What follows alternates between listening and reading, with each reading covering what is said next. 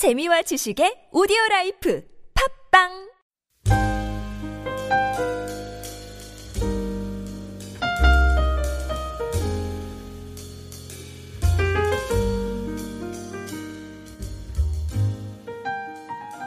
좀 무거운 말씀인데 잘 읽어주셨습니다. 기억되는 단어는 본래는 강성하였으나 두렵게 하였으나 이제는 그 이후의 글들을 좀 기억하고 따라와 주시면 감사하겠습니다. 오늘 에스겔서 32장은 애굽에 대한 마지막 예언으로 6개의 애가 슬픈 노래가 기록되어 있습니다. 그런데 이 6개의 예가는 동일한 메시지를 담고 있습니다. 하나님 앞에서 무익한 것, 그것은 어떤 것이라도 전국에는 사라져버리고 만다는 것입니다. 첫째로 하나님 앞에서 무익한 것은 인간들의 연합입니다. 애국과 동맹을 맺은 강대국들 아수르, 엘람은 그 아름다움이 어떤 사람들보다도 뛰어나다고 말합니다. 아름다운 사람끼리 함께 있는 것, 우리가 보기에도 흠모할 만한 것입니다. 그렇지만 애국과 그의 동맹국들은 이기적이고 정치적인 목적으로 맺어진 관계이기 때문에 하나님을 인정하지 않았습니다. 하나님 앞에 교만히 행했고 무엇보다 하나님의 백성인 이스라엘을 괴롭혔습니다. 그 모임이 아무리 아름답다 할지라도 하나님을 중심으로 하지 않는 인간적인 그 관계는 때가 되면 깨어지고 분열하기 때문에 신앙의 기반을 두지 않는 그 모임은 아무리 그 취지가 선하고 건전하다 할지라도 전국에는 이기적이고 악한 방향으로 흘러갈 수 있기 때문에 모임 가운데 하나님 중심이 되지 않는 것은 마음과 시간을 허비하지 말고 주의 영광을 위하여서 사랑으로 서로 섬겨야 할 것입니다. 둘째로 오늘 본문에서 하나님 앞에 무익한 것은 세상적인 안정과 풍요라고 말합니다. 우리는 그것을 원합니다. 풍요롭기 원하고 무엇보다도 안정되기를 원합니다. 메섹과 두발은 한때 정치적으로 안정되고 경제적으로 부흥했지만 하나님께 심판받고 멸망했습니다. 왜냐하면 하나님께로 받은 것에 감사하지 않고 그것을 가지고 세상의 권세만 취했기 때문인 것입니다. 우리 개인과 가정과 교회에 하나님이 베풀어 주신 복과 은혜가 있다면 늘 우리는 감사하고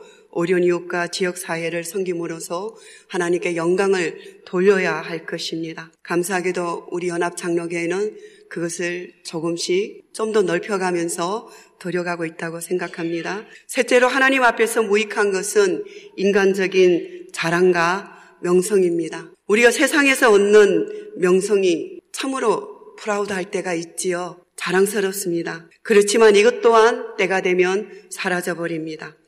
고대 근동에서 한때 유명했던 에돔과 시돈의 명성은 이제 아무도 기억하지 않습니다. 강대국이었던 애굽도 바벨론에 멸망당했습니다. 인간적인 연합, 아름다운 사람들의 연합, 세상적인 안정과 풍요, 그리고 인간의 자랑과 명성은 늘 우리의 마음을 설레게 합니다. 그리고 자랑스럽게 만듭니다. 그렇지만 이것은 일시적인 것이기 때문에 때가 되면 안개처럼 사라진다고 오늘 에스겔 선지자를 통해서 우리에게 경고하고 있습니다. 우리 25절 말씀을 다시 한번 읽어보도록 하겠습니다. 같이 읽습니다. 그와 그 모든 무리를 위하여 죽임을 당한 자 가운데서 침상을 놓았고 그 여러 무덤은 사방에 있으며 그들은 다 할례를 받지 못하고 칼에 죽임을 당한 자로다. 그들이 생존하는 사람들의 세상에서 두렵게 하였으나 이제는 구덩이에 내려가는 자와 함께 수치를 당하고 죽임을 당한 자 가운데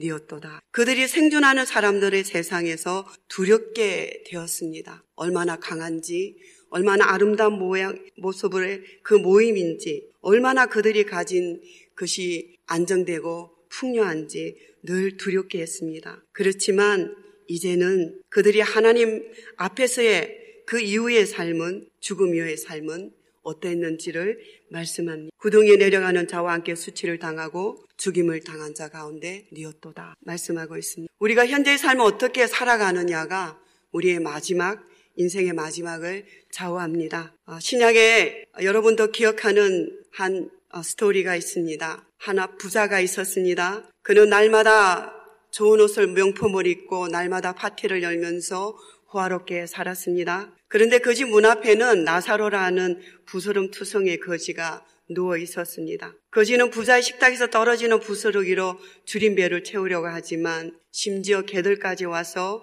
그의 흔대를 핥습니다. 어느 날 거지가 죽어서 천사들의 인도로 아브라함의 품에 안겼습니다. 부자도 죽어서 땅에 묻혔습니다. 부자가 지옥에서 고통을 당하는 중에 쳐다보니 아브라함이 보이고 나사로는 아브라함의 품에 안겨져 있는 것을 보게 되었습니다. 그래서 큰 소리로 이렇게 외칩니다. 아버지 아브라함이여, 나를 불쌍히 여겨 주십시오. 나사로를 보내서 손가락 끝에 물을 찍어다가 내 혀를 시원하게 해 주십시오. 내가 이 불꽃 가운데서 너무 괴로워서 죽을 지경이라고 부르짖는 것입니다. 여러분, 사람이 한 번 나서 죽는 것은 누구도 피해갈 수 없는 정한 이치입니다. 아무리 과학이 뛰어난다 할지라도, 우리가 알파에이지 120수를 산다 할지라도 사람이 한 번 나서 죽는 것은 정한 이치입니다. 가난한 자를 돌보는 것은 하나님이 계속적으로 이스라엘에게 주셨던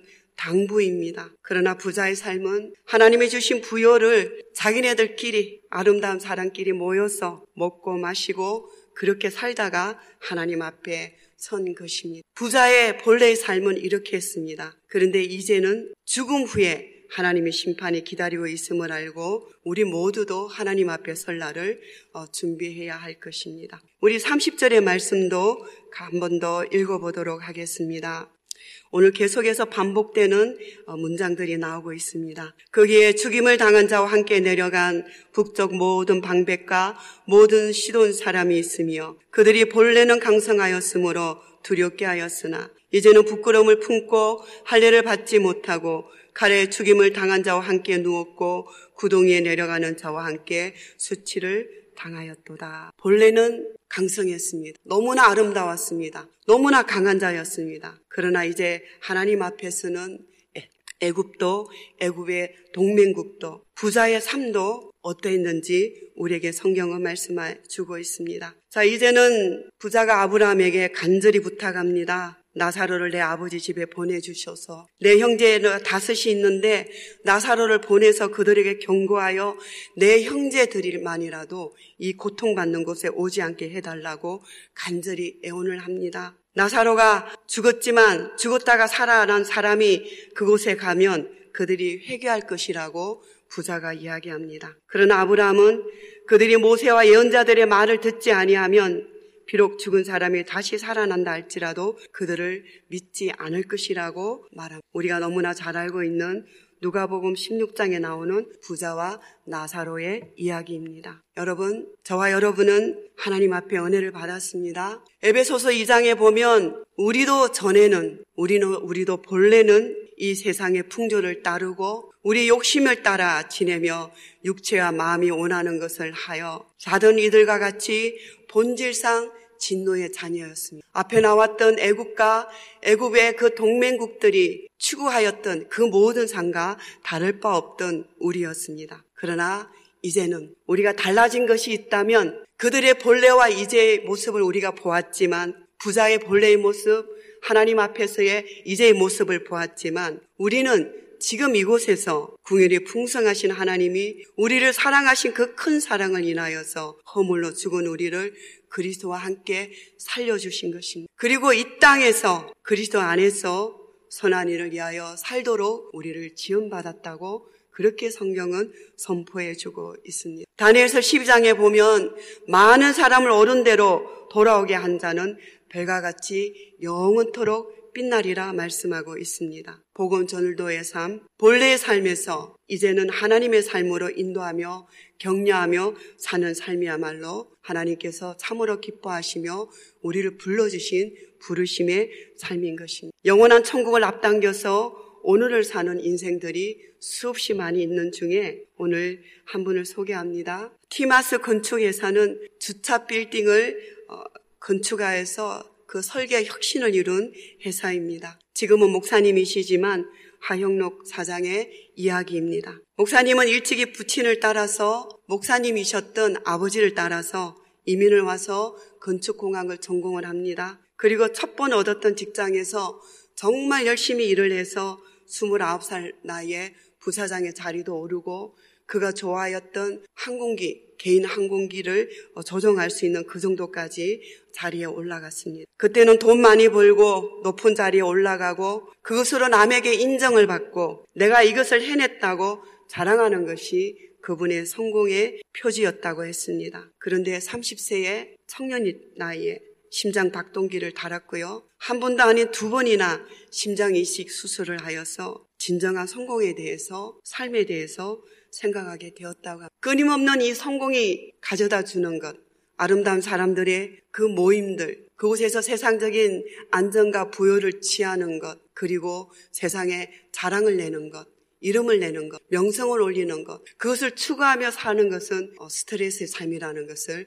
그분이 분명히 깨달았던 것입니다. 그래서 시간과 재능과 물질을 하나님의 영광을 위하여서 가난한 자들을 위하여서 섬기는 것으로 기업 정신과 자신의 삶의 목표와 가치를 삼고 오늘도 살아가고 있는 것입니다.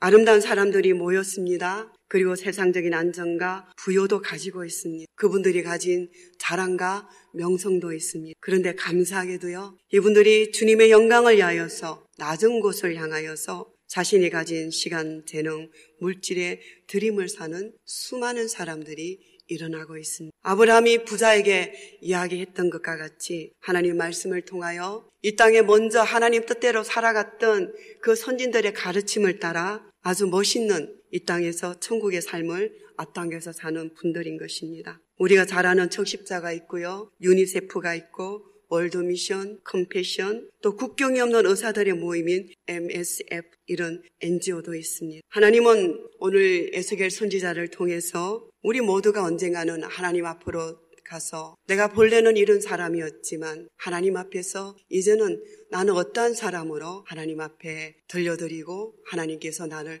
소개하실 것인가, 그날을 우리가 생각해야 할 것입니다. 내 인생의 마지막의 모습, 그날을 맞을 준비를 하고 있는 것입니다. 그리고 그 영원한 삶을 위해서 지금 이곳에서 무엇을 준비해야, 무엇을 버리고 무엇을 따라가야 할 것인지 오늘 여러분의 기도 가운데 하나님의 음성을 듣는 복된 시간이 되시기를 주의 이름으로 축원합니다.